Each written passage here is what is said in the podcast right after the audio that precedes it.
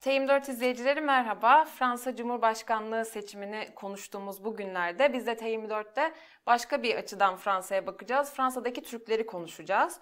Ee, konuğumuz Fransa'da yıllarca başta kadınlar ve çocuklar e, başta olmak üzere göçmenlerin karşılaştığı sorunlarla ilgili çalışmalar yapmış bir isim Gaye Petek. E, sosyolog Gaye Petek'in e, Segolen Debar'la birlikte hazırladığı Fransa'da Türklerin Tarihi kitabı e, üzerine konuşacağız. Burada Fransa'ya Türklerin göçünün 1960'ların başından beri yaşanan göçün bir sosyolojik çalışması var, kapsamlı bir çalışma. Biz de e, Gaye Hanım'a e, hem Franco-Türkleri soracağız. Her seçim olduğu gibi yine önemli olan Fransa'daki göç meselesini soracağız. E, Gaye Hanım hoş geldiniz. Hoş bulduk. Teşekkür ederim davetiniz için. Ee, biz teşekkür ederiz. Öncelikle size bir daha bir genel soruyla başlamak istiyorum. Yani Türklerin Fransa'daki tarihine değinmeden önce biraz Fransa'nın göç demografisini e, sizden dinlemek istiyoruz. Yani göçmen yoğunluğu Türklerin e, burada nasıl bir e, faz, e, yoğunluğu olduğu, hangi milletlerin çoğunluk olduğu ve e, Fransa'nın e, entegrasyon politikalarının kısaca üzerinden biraz geçebilir miyiz?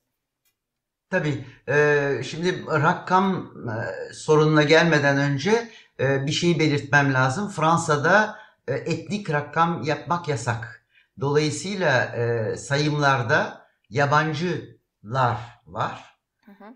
Yabancı kökenli olup e, vatandaşlığı istek üzerine almış olanlar bunlara imigre deniliyor, göçmen e, deniliyor. Bunlar bir arada e, şeylerde e, sayımlarda belirli bir yerleri var. Fakat doğuştan Fransız olanlar bu sayımların içine girmiyor. Yani size vereceğim rakamda e, Türkler söz konusu olduğunda ya da başka bir e, gruptan gelenler onların içinde sadece halen yabancı uyruklular var. Bir de Fransızlığı istek üzerine almış olanlar var. Fakat şeyler yok. İkinci nesiller falan yok. Onlar Fransız olarak sayılıyor çünkü. Dolayısıyla rakamlar tabii e, bakış açısına göre değişebilir. Şimdi e, sayımların rakamlarına gelirsek Fransa'da bugün e, 2019'da yapıldı en son büyük sayım. E, 6 milyona yakın e, göçmen veya göç eskiden göçmen olup Fransız olmuş var. Bu 6 milyonun üzerinde e, başta gelen e, topluluklar Cezayirliler, arkadan Faslılar, arkadan da Portekizliler. En büyük üç grup bunlar. E, Türkler 214 bin olarak gözüküyor bu 2019 e, şeyinde e, sayımında. Oysa bu 214 bine şeyleri eklediğiniz zaman e, Fransa'da doğmuş yani Franco Türkle Frank, Franco Türk diyoruz biz onlara. Fransız uyruklu Türkleri ele alırsak e, 700 bine yakın bir rakam çıkıyor. Dolayısıyla biraz karışık bir manzara var ortada. Çünkü herhangi bir konudan konuştuğumuz zaman seçimlerden biraz sonra herhalde konuşacağız. Aynı sorunla karşı karşıya kalacağız. Seçimlerde de e, ya, şu uyruklu veya bu uyruklu diye ne kime oy atıyor vesaire diye bir kavram yok. Anladım. Entegrasyon politikasını sordunuz. Entegrasyon politikaları Fransa'da aslında e, maalesef çok geç e, meydana geldi. Çünkü e, bütün göç akımları, işçi akımları işte 60'ların e, ortasından e, 75'e kadar sürdü ve ondan sonra aileleri vesaire. Bütün bu süreç içinde doğru dürüst bir e, göç politikası, şey, entegrasyon politikası yoktu. Neden? Ama bu Avrupa'dan Avrupa'nın birçok ülkesinde aynı durumla karşılaşıyoruz. Bütün bu göçmenlerin geri dönecekleri varsayımların içindeydi. Oysa dönmediler e, dön, dönmediklerini artık iyice kanıtladıktan sonra entegrasyon politikalarına yöneldiler ve Fransa'da çok geç oldu bu süreç. Çünkü 2003-2004'te gerçek bir e, uyum sağlama politikası meydana çıktı. Özellikle de bir kontrat e, bazı üzerinde yapıldı bu. E, artık bundan sonra yani 2004'ten beri Fransa'ya gelen herhangi bir yeni yabancı aile ferdi olsun, işçi olsun, e, olsun. Bütün bu kişiler bir platforma davet ediliyorlar. Bu platformda Fransızca bir, bir imtihan var. E, Fransızcaları e, yetersizse bedava Fransızca kursları var 250 saat. bir bir gün mecburi şeyler bunlar. Bir gün yurttaşlık bilgisi eğitimi var. Bir günde işte Fransa'yı tanıma, okul, sağlık vesaire bütün bu kurumları tanıma politikası var. Ama bu maalesef çok geç meydana geldi. Aslında buradan da ikinci soruma da buradan bağlanabiliriz. Çünkü kitap kitabınız 1960'ların baş, e, sonlarında anlaşmalarla başlayan göçleri konu ediyor. Fakat evet. yıllar içinde e, hem zaten ilk göç edenlerin aileleri Fransa'da yaşamaya başlıyor. Burada yeni bir aslında e, akım dalga diyebiliriz ve farklı türlerde de göçler alınmaya başlanıyor. İşte hani mesela siyasi göçü de çok duyarız. Evet siz e, nasıl ayırt edersiniz göç hareketlerini bu 1960'ların sonundan bugünlere doğru gelen yani böyle belli başlıklarla ayırabilir miyiz? Tabii. Mesela e, şimdi şeyden başlayabiliriz. E, Fransa ile Türkiye arasındaki göç anlaşması 1965. Ama hemen e, gelmiyor ilk Türkler. Aslında 69 yılından iş göçü kapanana kadar yani 74'e kadar kalabalık bir biçimde gelmeye başlıyorlar. Şimdi ilk göç akımı bu e, işçiler. Yani bunlar erkek. E, e, kendi dillerinde okur yazar olmaları şartı koşuluyor Fransa tarafından. E, ve Türkiye'den kadın e, işçi gelmiyor. Almanya farklı. E, Fransız e, iş dalları e, kadın gücüne ihtiyacı olmadığı için sadece erkekler geliyor. Dolayısıyla Türkiye'den Anadolu'nun her birçok yöresinden Fransa'ya gelenler e, erkek ve kısa bir süre için gelen e, bir e, akım aslında. Çalışmaya gelen işçiler. Ondan sonra akım konusu şeyin kelimesini kullanırsak kadınlar başlıyor. 75'ten itibaren bu göçmenler kalma süreçlerinin uzayacağının farkına varınca eşlerini getirmeye başlıyorlar. Çünkü eş getirme politikası zaten yürürlüğe 75'te giriyor. Ve e, aileler resmi bir şekilde e, çocuklu veya çocuksuz ya eşler tek başına ya da çocuklarıyla birlikte e, buradaki işçilerin yanına geliyorlar. Ondan sonraki akım sizin e, e az önce e, dile getirdiğiniz siyasi e, göç. Bu da yani iltica istemek için gelenler. Bu da Türkiye'deki 1980 darbesinin hemen arkasından oluyor. E, o zamana kadar pek fazla siyasi göç yok e, Türkiye'den gelen. Mesela 71 da, darbesinden sonra pek o kadar birkaç aydın falan filan geldi ama çok fazla insan gelmedi. Ama asıl gelenler, gö, e, siyasi nedenlere gelenler 80 darbesinden sonra. Ondan sonra da başka göç akımı yok. Çünkü zaten aile getirme devam ediyor o başka. İltica devam ediyor eğer tek tük gelenler varsa. Ama e, iş göçü zaten yok. Çünkü bazı şirketler çok özel izinlerle ancak e, şu veya bu dala e, işçi getirtebiliyorlar ama çok küçük bir e, rakam. Peki burada yani giden Türklerin ilk dönemiyle eminim sonraki kuşakların karşılaştıkları zorluklar da farklı olmuştur. Biraz böyle yani Türkiye'den giden göçmenlerin karşılaştığı zorluklardan yani en öne çıkanları özetleyebilir misiniz? Ya da onların çocuklarının e, yaşadığı zorluklar daha mı farklıydı ilk giden ailelere göre?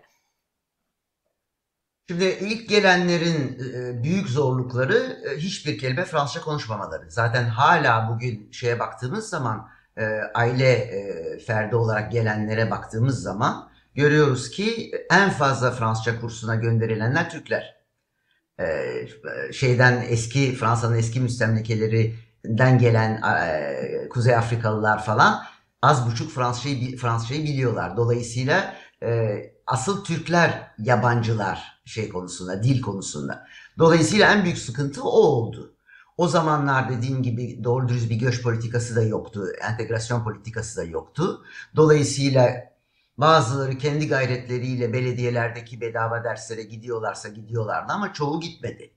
Ee, çok çalıştılar. İnşaat sektöründe, ormanlık, ormancılıkta, fabrikalarda zaten çalışma düzenleri ve çalışma saatleri bunlara pek o kadar e, derse gitme imkanını sağlamıyordu. Ancak işverenler eğer o zaman Fransa'da devletin belki zoruyla katılsalardı bu politikaya ve iş yerinde dersler e, sunulsaydı göçmen e, işçilere o zaman belki bu sıkıntıdan e, biraz kurtulabilirdik.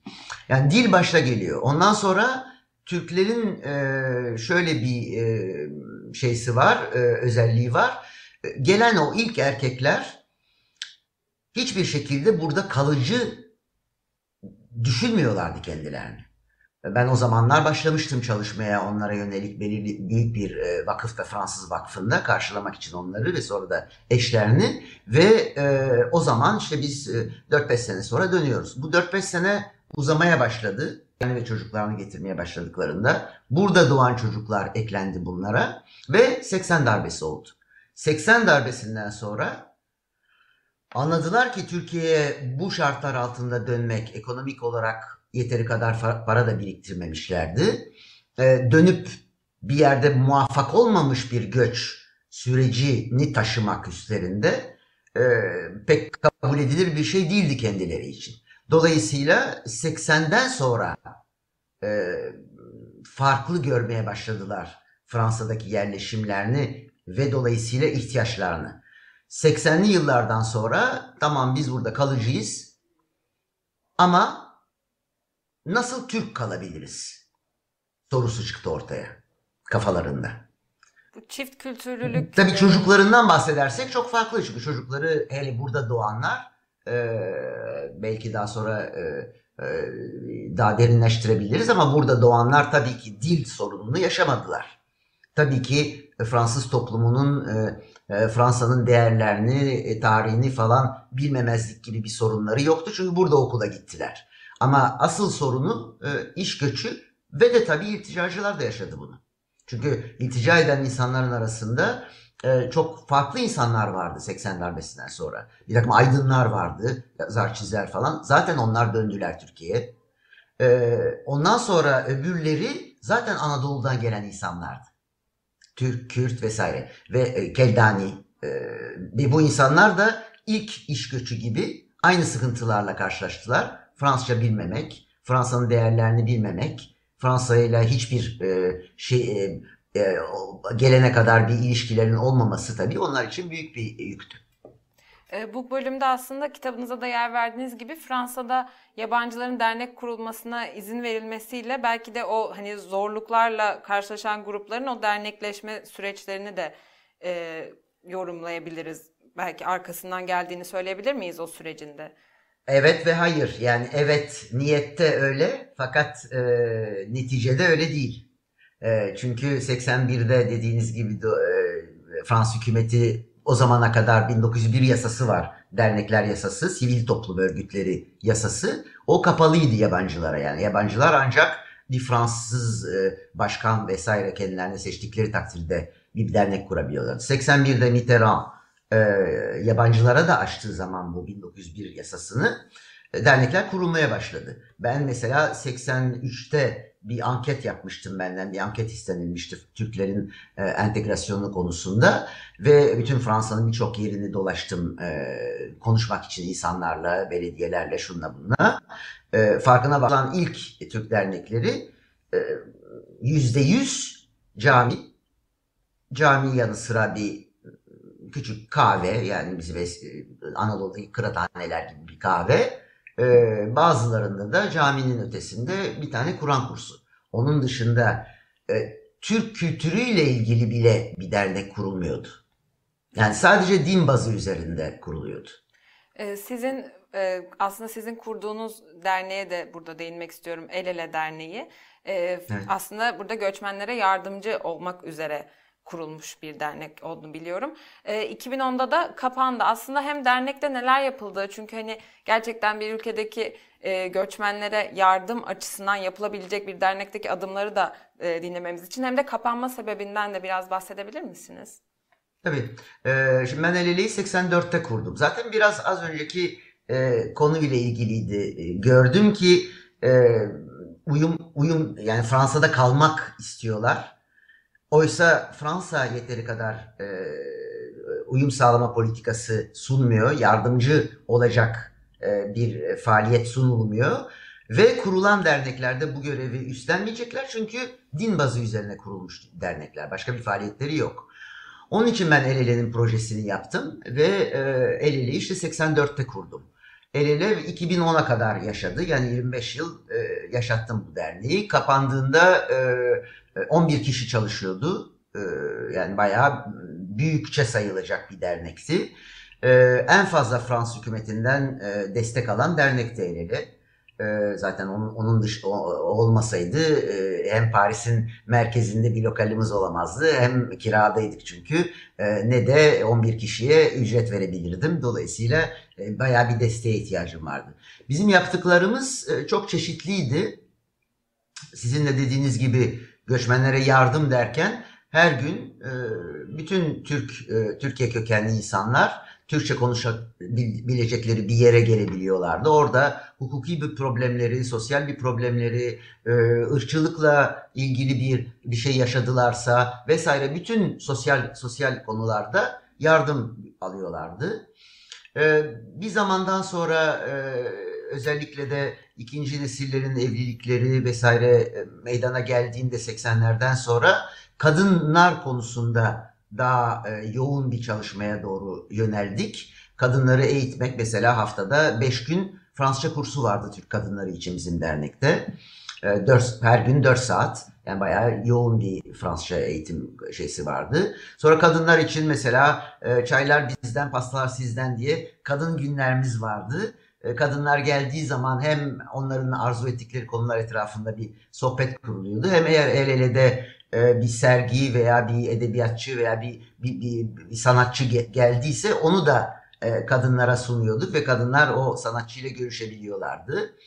Çarşambaları, cumartesileri çocuklar için e, okulda başarabilmeleri için derslere destek faaliyetleri vardı. Bir de e, kültürel faaliyetler vardı. O kültürel faaliyetlerde DLL çok şey yaptı. Yani ee, çok büyük konserler de düzenledik konser salonlarında. Festivaller düzenledik. Kitap fuarımız vardı. Ee, Türkiye ile ilgili bütün çıkan veya Türk, Türkçeden çevrilmiş bütün kitapları sunduğumuz e, fuar vardı. Ee, bir edebiyatçı gel, geliyorsa Türkiye'den, bir ressam geliyorsa ya da buradaki Türk ressamları vesaire bunlarla sergiler yaptık, konferanslar düzenledik. Bir de ben taşralarda çok çalışıyordum. Taşralarda özellikle işte cami derneklerinde, DİTİB derneklerinde e, bilgilendirme toplantıları falan düzenliyordum camilerde. E, ve kadınlara gene yönelik e, özel faaliyetlerimiz vardı. 2010'da neden kapandı? 2010'da Sarkozy hükümeti e, biraz da Avrupa'nın e, zorunlu kıldığı şartlar yüzünden derneklerin proje bazı üzerine destek almaları politikasını koydu meydana. Şimdi bu ne? Eskiden biz tabii projeye yatırıyorduk.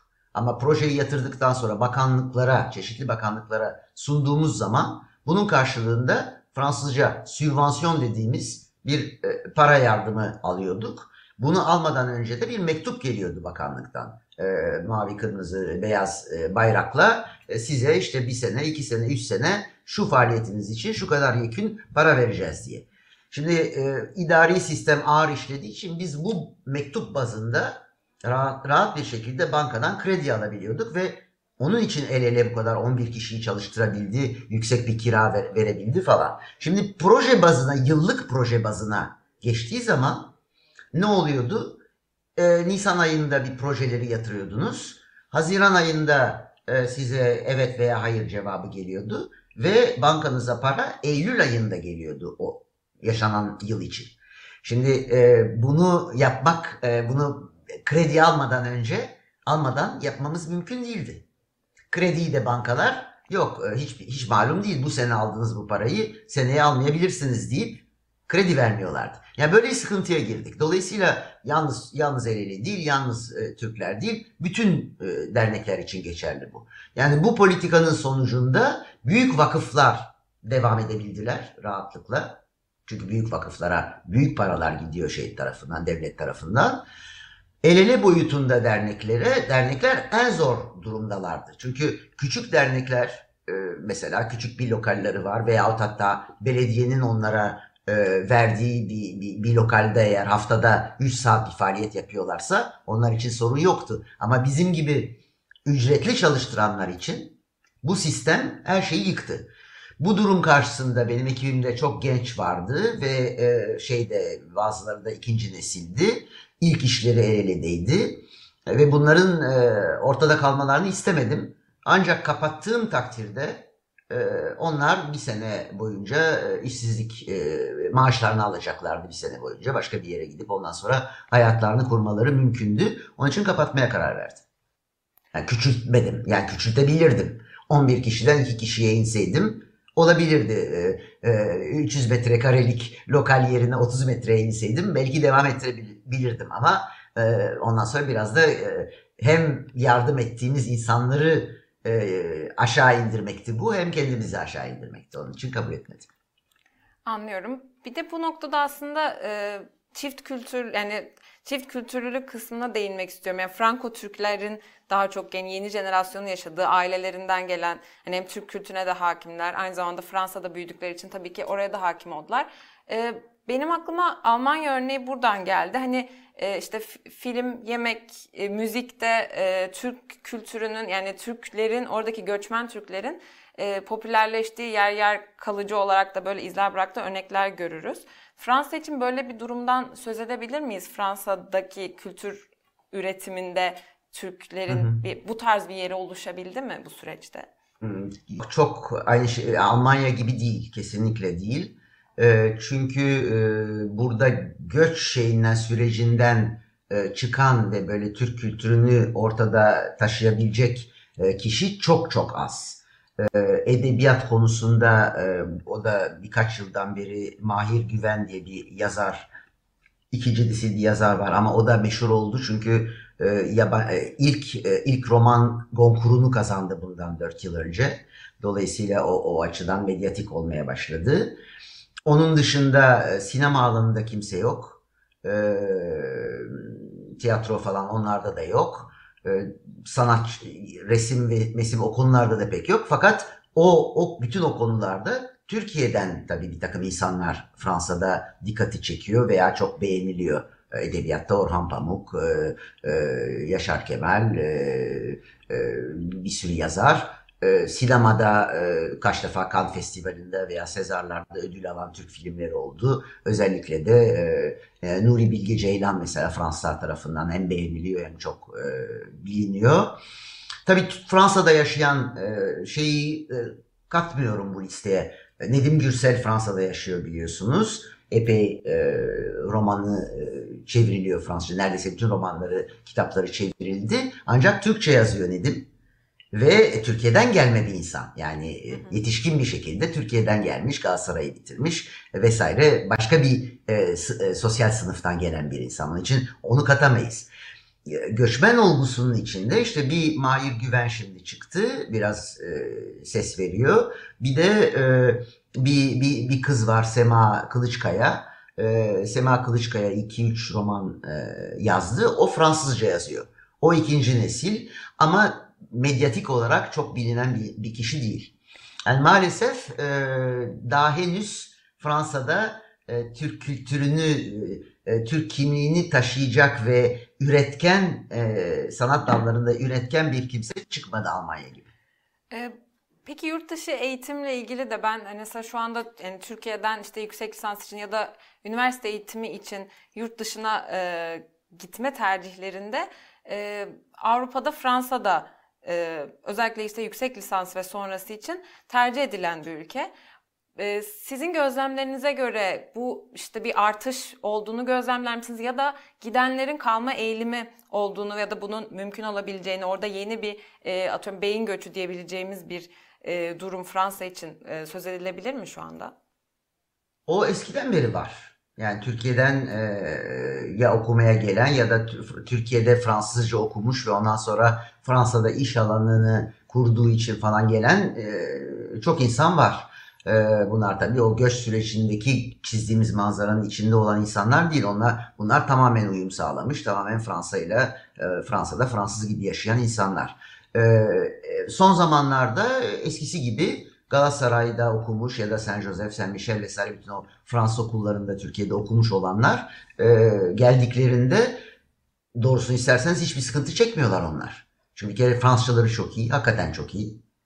E, hemen uyum sağlıyorlar. Tabii ondan sonra herkes gibi e, ekonomik problemler olabilir. E, ev bulma, e, yaşamak için e, bir iş bulma falan o ayrı bir konu. Ama uyum sağlama konusunda hiçbir sorunları yok. Şimdi bunların bir kısmı e, kalıyorlar.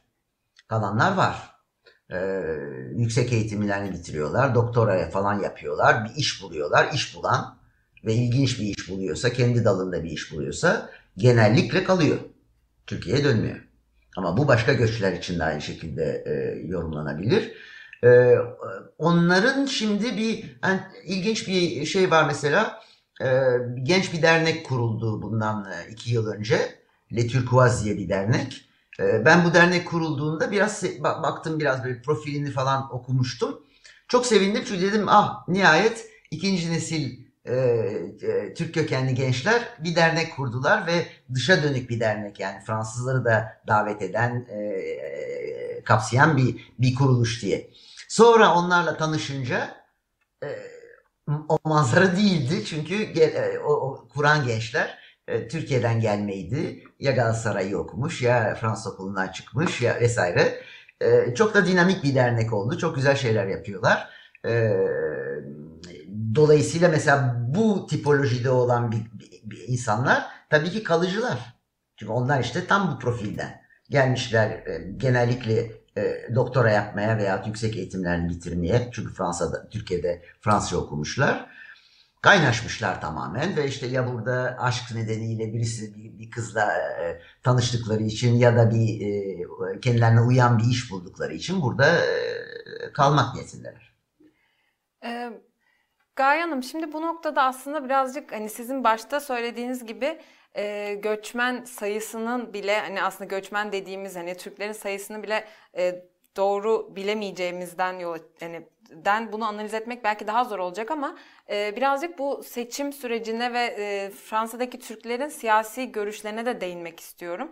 Yani en azından e, çalışmalarınızda e, Fransa'daki Türklerin siyasi yönelimleri üzerinden belli bulgular elde edebildiniz mi? Bölgesel olarak yerel seçim sonuçlarını falan değerlendirdiğinizde. Şimdi şimdi işte e, az önce söylediğim konuya geliyoruz. Ee, böyle bir sayım olmadığı için o çok büyük bir güçlük. Mesela ben eliliği kapatmadan önce bir proje yatırmıştım bakanlığa. Ee, çünkü e, son seç son son yerel seçimlerde e, yüze yakın e, Türk kökenli e, belediye meclislerine girdiler. Hatta bir tane banyoda bir belediye reisi var Türk olan. Yani Türk kökenli olan. Fakat bunu e, söylediğiniz zaman e, mesela ben o projeyi yatırdığım zaman bakanlık bana dedi ki e, nereden dedi şey yapacaksınız dedi. Bunları e, bulacaksınız ve e, sorgulayacaksınız dedi. Bunlar Fransız belediye şeyleri meclislerinde bulunan Fransızlar dedi. E dedim ki var ama bunlar bizim elçilikte, konsoloslukta bunların listesi var. Hatta ismi, cismi, e, nerede oturuyor, hangi partinin listesi e, adayı e, ve nereyi kazandı şeklinde liste var. Yani nazik konular Fransızlar için bu konu. Onun için siyasi yönelimleri e, şey yapabilmek, bilmek çok zor. Ancak anketler yap, yapmak gerekiyor.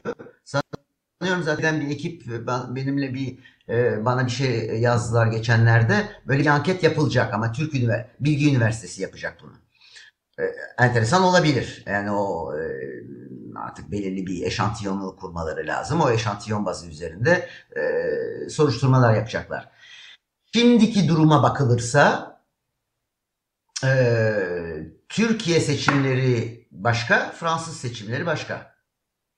Şimdi Türkiye'deki seçimler için daha çok AKP e, yanlısı e, Fransa'daki Türk göçmenleri. Hatta mesela e, Türkiye'deki referandum, anayasal referandum için seçimi seçimin neticelerini ele alırsak Lyon bölgesi, Lyon konsolosluğunun olduğu bölgeden oy AKP'nin evet şeyi şeyi oyu yüzde 86. Türkiye'de bile en fazla evet çıkan e, şehir Bayburt 80 yüzde 81 ile. Dolayısıyla bayağı bir bir, bir eğilim var. Kesin bir eğilim var. Bu eğilimi nasıl değerlendirirsiniz bu arada? Yani mesela e, yani sizin çalışmanız açısından baktığınızda atıyorum Türkiye'deki anayasa referandumuna evet deme çoğunluğunun olması nasıl değerlendirirsiniz? değerlendirmek çok kolay. Bir yerde o anayasanın içinde ne olduğunu da bilmiyor bu insanlarımız. Ne için yani anayasanın içinde hangi maddeler ne, ne teklif ediliyor, ne çıkarılacak, ne konulacak hiç onun farkında değiller. Onlar e, bu soruyu soran e, bir e, siyasi eğilime oy e, veriyorlar.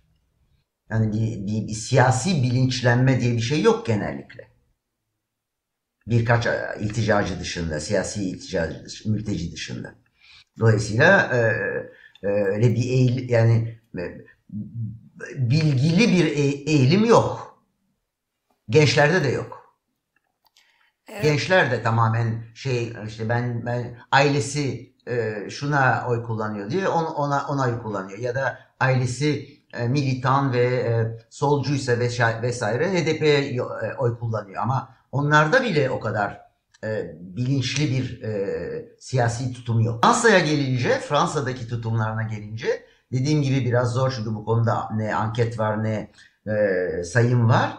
Ancak e, mesela bu son şu anda yaşadığımız e, seçim sürecini ele alırsak geçen gün e, e, %59 Müslümanın tırnak içinde Müslümanın Bunlar tabii Arap da olabilir, Türk olabilir, bir, bir sürü ülkeden, Afrika, Kara Afrika'dan olabilir.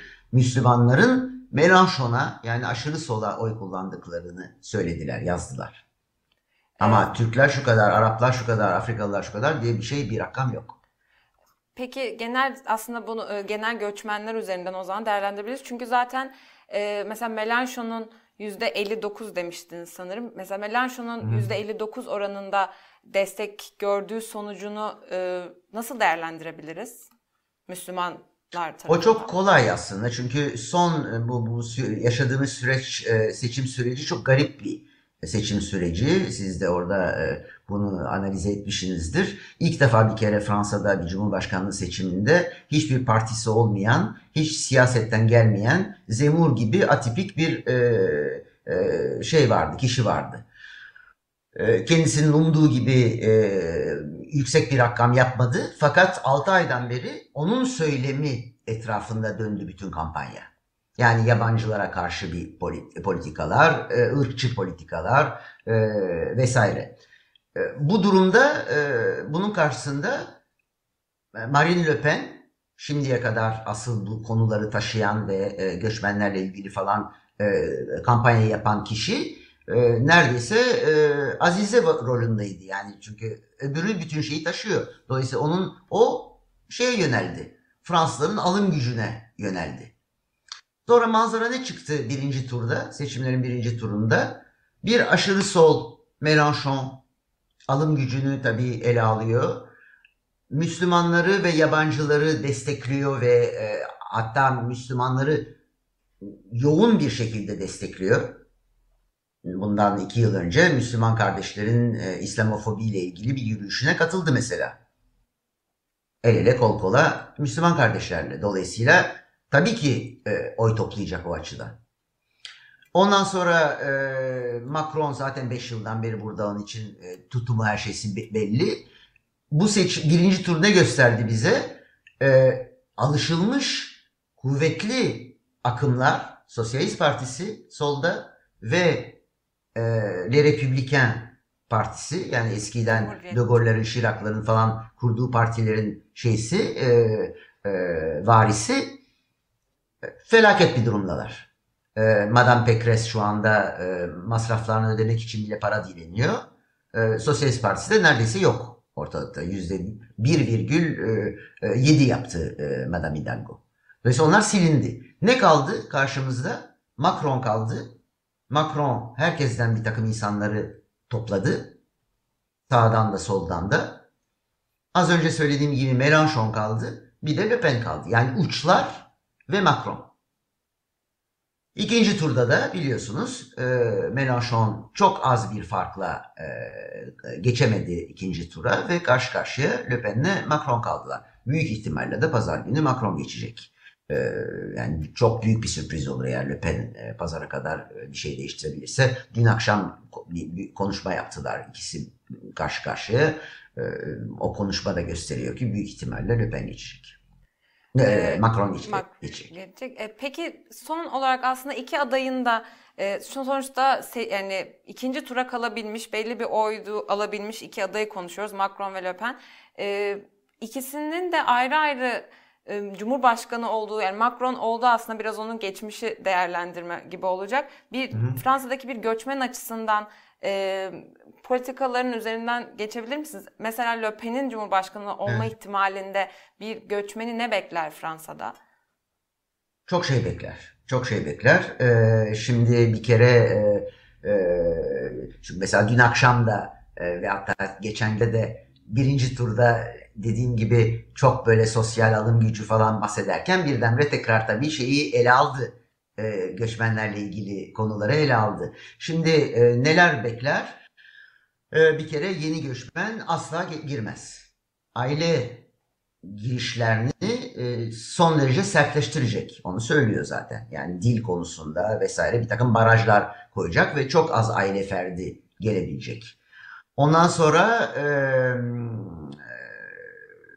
hapiste olan göçmenler, şu veya bu suç için hapiste yatanlar çıkar çıkmaz hapisten memleketlerine geri gönderilecekler. Hatta Fransız iselerde.